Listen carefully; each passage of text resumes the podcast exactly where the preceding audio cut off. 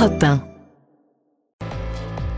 Bonjour Nicolas Bouzou. Bonjour Dimitri, bonjour Anissa. Bonjour Nicolas. Nicolas, le recensement agricole 2020 vient de paraître. Il fait ressortir un vieillissement rapide hein, de la profession, des métiers de l'agriculture, à tel point bah, qu'on craint pour l'avenir du secteur. Est-ce que l'agriculture française pourrait disparaître Ouais. Il reste moins de 400 000 agriculteurs en France. Alors, ça a beaucoup diminué depuis les années 70. hein. En 1970, ils étaient 1,6 million.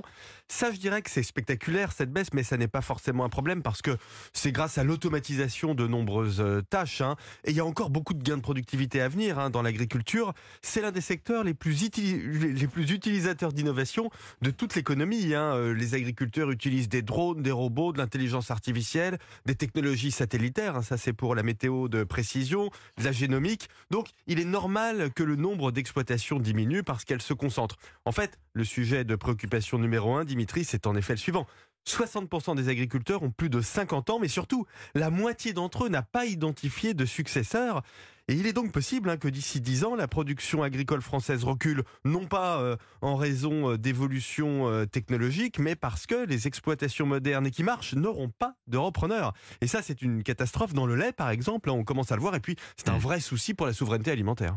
Bon, il faut dire que l'agriculture, il y a un sujet d'attractivité. Les conditions d'exercice ne sont pas simples. hein. Ah oui, ça c'est peu de le dire. hein. Euh, La rémunération, déjà, qui n'est pas énorme. Un agriculteur gagne en moyenne, en gros, un 30 000 euros brut par Mais euh, ça, c'est une moyenne pour les éleveurs euh, ovins, par exemple. hein. Vous divisez ce chiffre facilement par deux.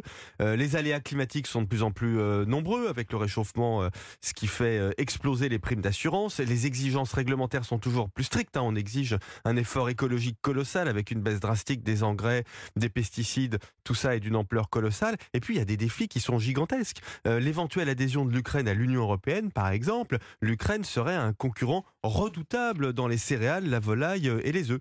Et puis, vous avez les attaques répétées, injustes, des activistes de l'écologie radicale hein, Mm. sur la pollution, le bien-être animal, les nuisances.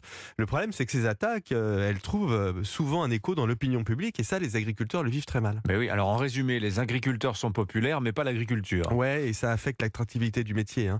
Les agriculteurs sont un peu perçus comme des fonctionnaires en charge de l'alimentation et de l'aménagement du territoire et qui pratiquent une, agriculture intensive, nocive pour l'environnement, alors que dans les faits, hein, ce sont des entrepreneurs avec des problèmes de charges, de normes, de coûts de production.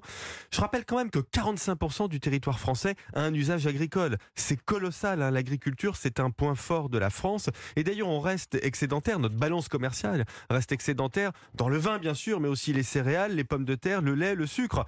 Il faut valoriser ces points forts, simplifier la vie des agriculteurs, les mettre en avant, et c'est ça qui permettra d'attirer les jeunes. Signature européen Nicolas Bouzou. Merci Nicolas. demain. À demain. C'était l'édito éco.